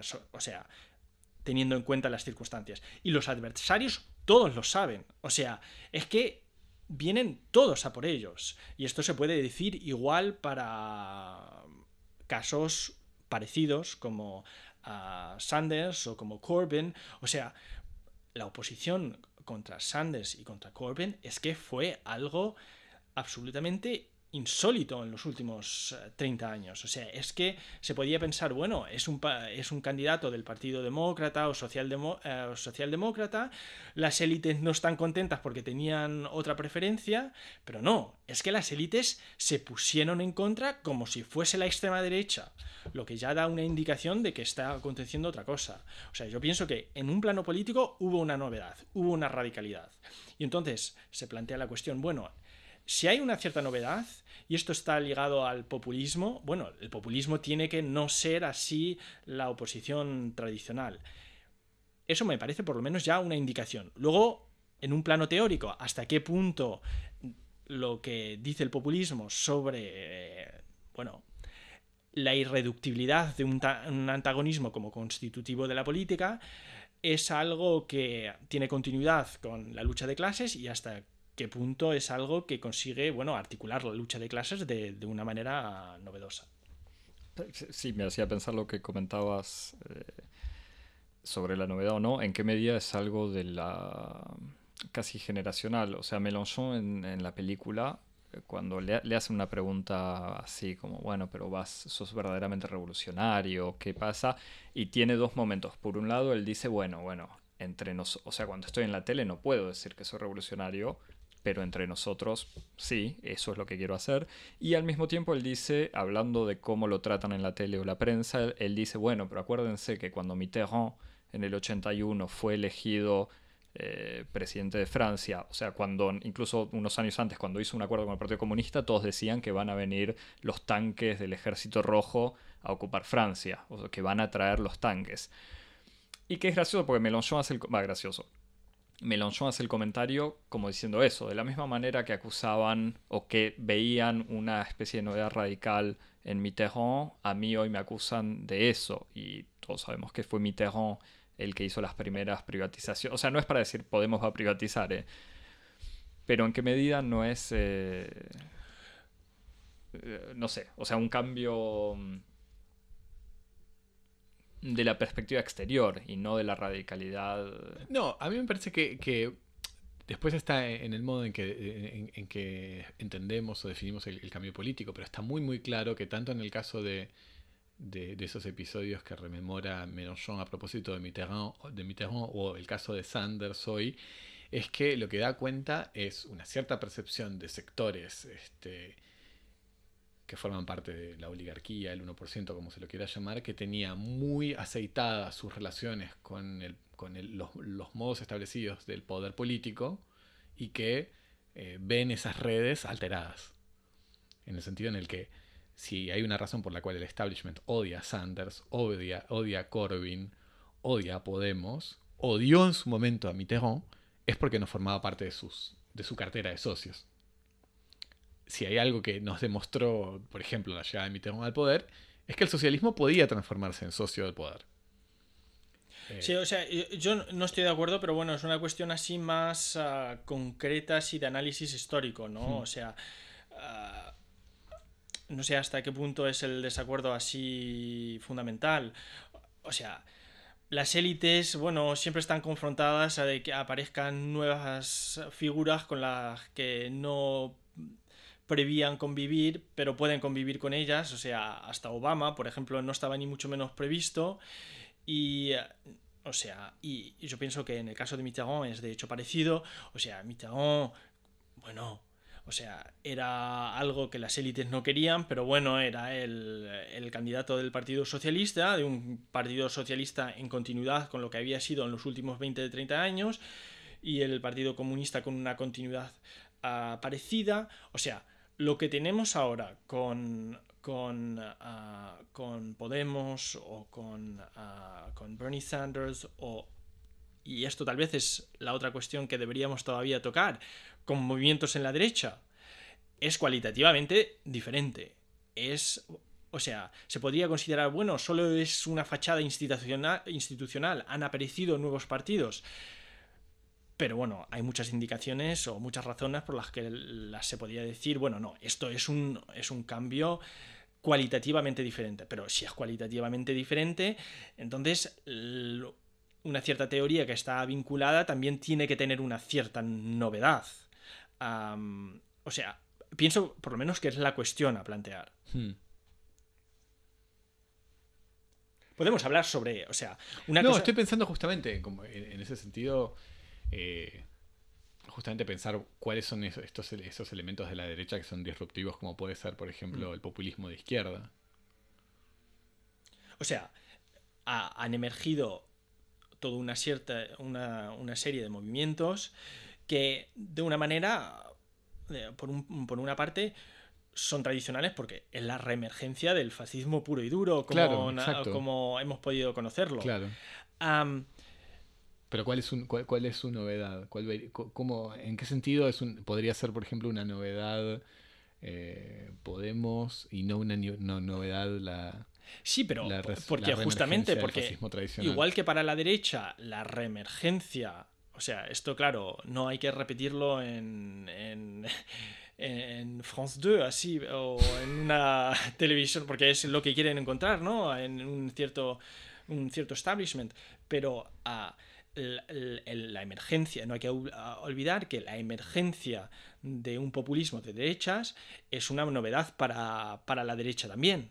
Am, pero si es una novedad para la derecha establecida, entonces un populismo de izquierdas es una cierta novedad también. No es simplemente la continuidad con la izquierda, con la izquierda que, que teníamos. Mm. O sea, pero por solamente plantear así tal vez el, el elemento el elemento central, o sea, hasta qué punto, hasta qué punto el discurso que tiene un Corbyn o que puede tener un Pablo Iglesias no es un discurso a una vuelta de un cierto antagonismo que era imposible tener hace antes de antes de Podemos, o sea, hablar hoy del 1% es que permite hablar de la lucha de clases. Esto no era posible antes.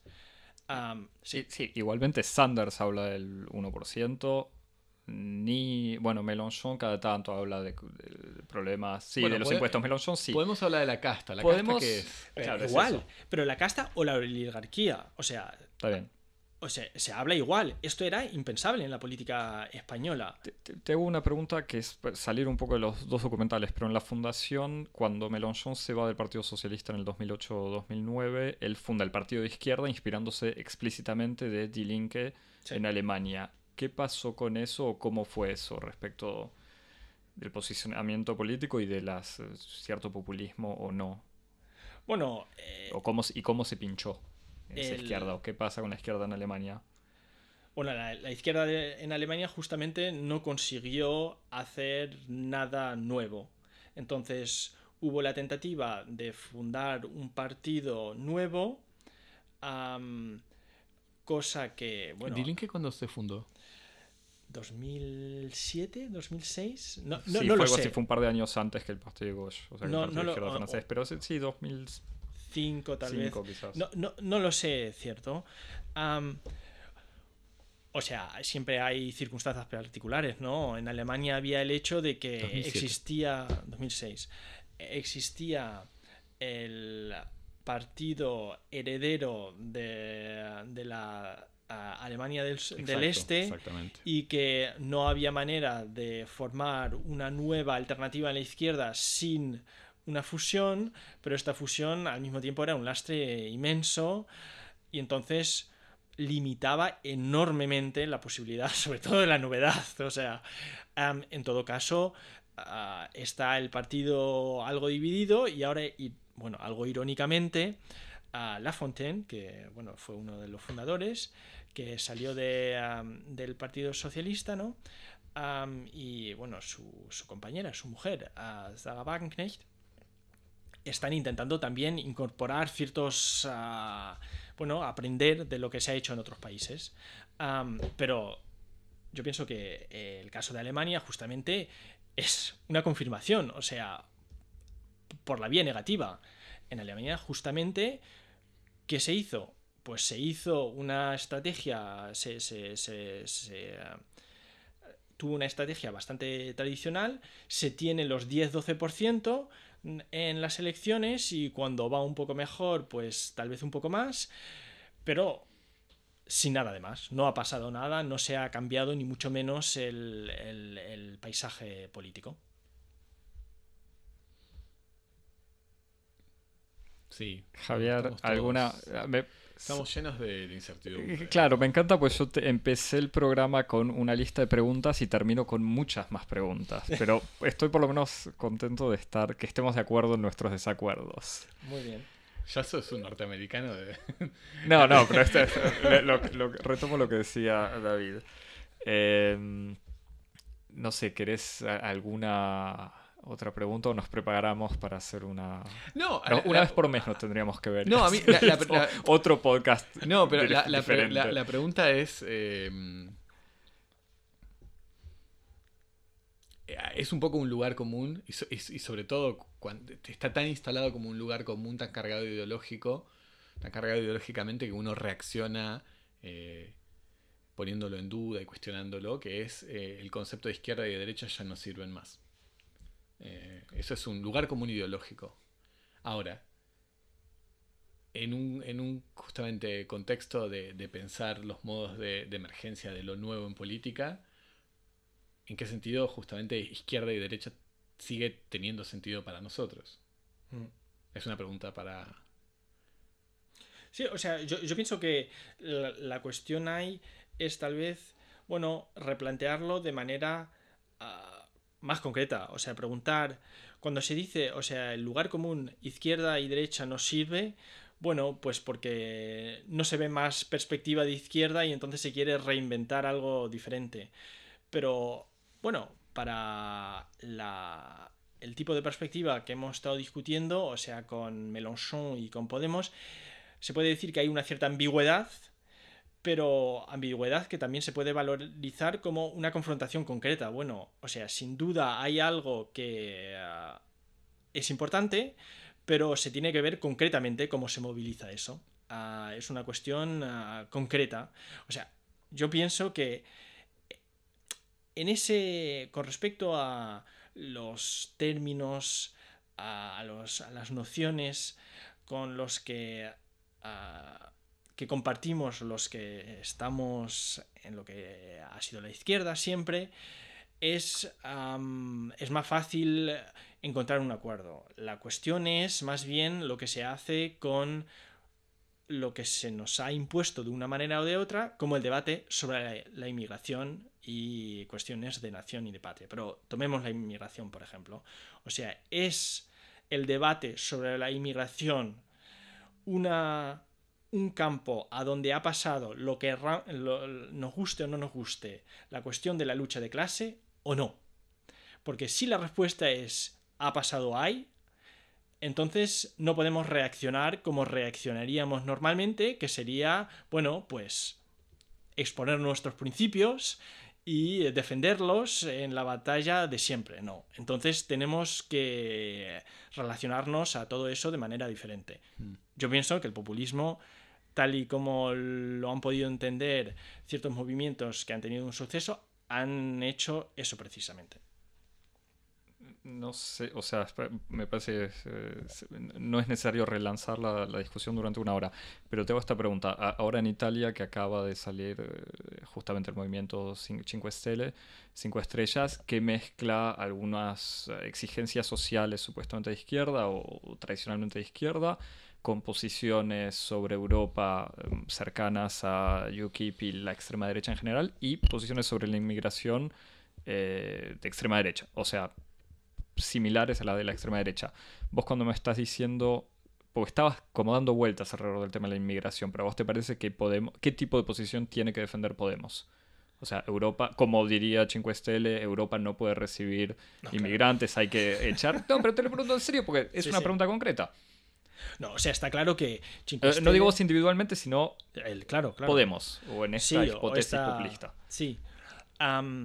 O sea, está claro, solamente para responder al, o para decir algo sobre el caso de Italia, está claro que ah, en Italia justamente ha surgido un populismo de derecha que ha sabido, además, en condiciones ah, bastante ah, desfavorables a un populismo de derecha, porque ya con bastantes opciones de derechas, el tener un cierto, eh, tener un cierto auge aún así. Para responderte, déjame darte un ejemplo concreto. O sea, fíjate en lo que dice Jeremy Corbyn. Porque Jeremy Corbyn, que en muchos sentidos mantiene, y hasta en un sentido, bueno, en un plano institucional, porque todo ha ocurrido dentro del Partido Laborista, que nunca nos hubiésemos esperado que fuese una, una, fuente de esperanza. Ah, o sea, bueno, tal vez para vosotros no es una fuente de esperanza. Eh, eh, hasta para eh, Jeremy Corbyn, la cuestión de la inmigración, por ejemplo, ah, no es ni mucho menos la posición clásica de decir ah, que bueno se defiende el internacionalismo, los principios de siempre, sino que tiene una posición o un discurso mucho más ah, bueno combativo explícitamente. Pero, te lo digo, no, te lo digo para hacerte sufrir, es para que quede claro, para que me quede claro. Pero justamente, yo pienso que la, cuestión es, o sea, ¿es esto lo, lo, eh, lo que eh, tal vez es algo frustrante de, la, de, la, de una perspectiva o de, de, una cierta idea populista? Que se tiene la idea, bueno, o sea, hay los principios que nosotros enunciamos y los enunciamos cuando estamos de acuerdo y luego hay la manera en la que las presentamos cuando estamos en la batalla. O sea, no, o sea, hay la cuestión de decir, bueno, lo que es el principio lo vemos cuando concretamente miramos a la realidad. Entonces, para decirte lo que considera Corbyn con respecto a la inmigración, pues no te lo puede decir como principio, sino lo que te puede decir es que para él tiene que haber una cierta limitación de, de la inmigración y que, bueno, todo eso, te o sea, él te explicaría que está asociado a toda una cierta de, de, de, de, principios o de planes sociales, además. Pero no responde simplemente, o sea, que es nuestro instinto, claramente. O sea, aquí puede demandar asilo a cualquiera, etcétera, etcétera. ¿Qué, es decir eso? ¿Qué, ¿Qué, o sea, para una perspectiva... Eso es decir, o sea, cuando se tiene un cierto... Un cierto contexto discursivo. Eso es decir, en el fondo, la lucha de clase no existe. O sea, no es porque realmente, bueno, la inmigración sea la. pero sea una amenaza para la clase popular tal y como quiere eh, establecerlo la extrema derecha, pero porque se ha establecido discursivamente esa conexión. O sea, ser, eh, estar contra de la inmigración es posicionarse del lado de la, clase popular y es admitir la existencia de un cierto antagonismo. Decir, no, no, o sea, no hay antagonismo, eso es negar, o sea, en un cierto, en un cierto contexto de discusión, es negar la, existencia de, de, una lucha de clase. Entonces, ¿cómo se, ¿cómo se trabaja con eso? Pues no es una cuestión fácil, pero ah, si se admite por lo menos la, perspectiva de la que estamos hablando, pues hay que aceptar o asumir de que es esta cuestión que se ha desplazado de esa manera. Cerramos. No, sí. o, sea, cerramos. Queda abierto, por supuesto. Eh, estas dos películas y esta gran cantidad de preguntas te han inspirado alguna recomendación, David? si alguien quiere seguir luchando con esto? Bueno, si alguien quiere seguir luchando con esto, sin duda, hasta para gente que no conozca ni mucho menos el contexto político español, recomiendo ver la emisión que produce o que ha producido Podemos durante bastante tiempo, que es que se llama ahora Forapache. Luego también hay un, se encuentra en YouTube. Luego también hay otra emisión que es de entrevistas, ah, que se llama La Tuerca. Pero Forapache como bueno, formato de discusión política que refleja un cierto movimiento político es sin duda muy interesante. Luego, el libro de, de Mélenchon es algo que es interesante por lo negativo. O sea, sin duda es algo que recomiendo de ver. De la, ¿Sobre la virtud? Eh, no, yo de hecho pensaba, eh, o sea, yo he leído el de...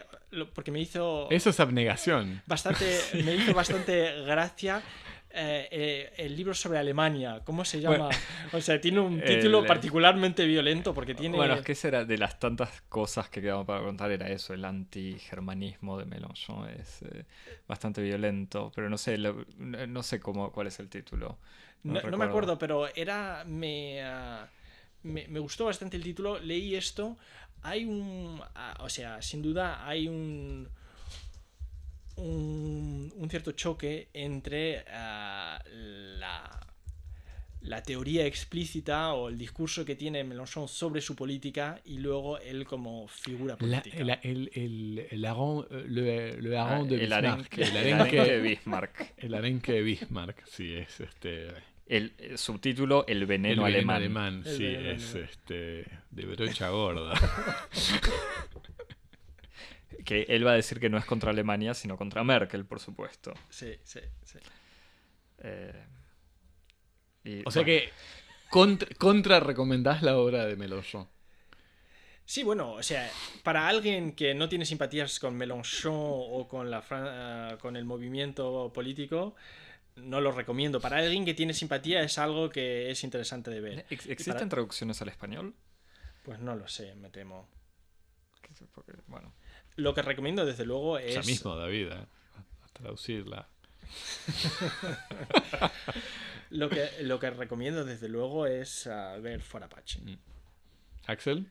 Eh, no, yo igual ya está, está alejado de estos temas, pero cuando, cuando habíamos empezado a preparar el programa sobre Macron y eh, sobre estas películas, había pensado, me había acordado eh, de una película de Raymond Depardon, Depardon el ah, fotógrafo y, director francés, que hizo un documental sobre la campaña de Giscard d'Estaing en el 74.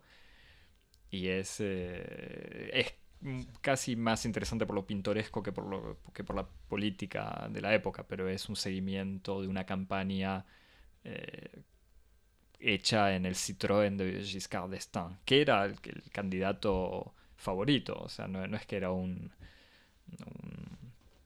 alguien escondido, o sea, alguien desconocido, pero es extremadamente graciosa y pintoresca sobre esa transformación igual de Francia que sale los 30 años de crecimiento después de la guerra, eh, entre de un país rural a un país eh, moderno, liberal, urbano. A David se le iluminaron los ojos recordando. ¿qué, pensaste, David? No, es una, al fin y al cabo es, es una referencia teórica, pero a quien le interese la cuestión del populismo, o sea, hay que leer la teoría de masas de Freud. O sea, una de las cosas que es mm. bastante sorprendente escuchando a Errejón y, bueno, a Errejón hablar es ver hasta qué punto es, hay una influencia tan directa de un texto que al fin y al cabo ahora es bastante antiguo. Tenemos que. Ese me parece que puede ser un buen tema para la, para la próxima vez. Me parece. Ese, ese sí es un. Porque me parece que ese es el tema que. que me parece como más quemante y sobre el cual reposa esa, esa duda que yo tenía al principio sobre La la, identificación. la cuestión de la identificación y sobre cuánto. Cuánto puede ser tomado o no como una especie de condición trascendental de la política. Mm. Así que ese me parece que es un tema interesante, estaría bueno para discutir.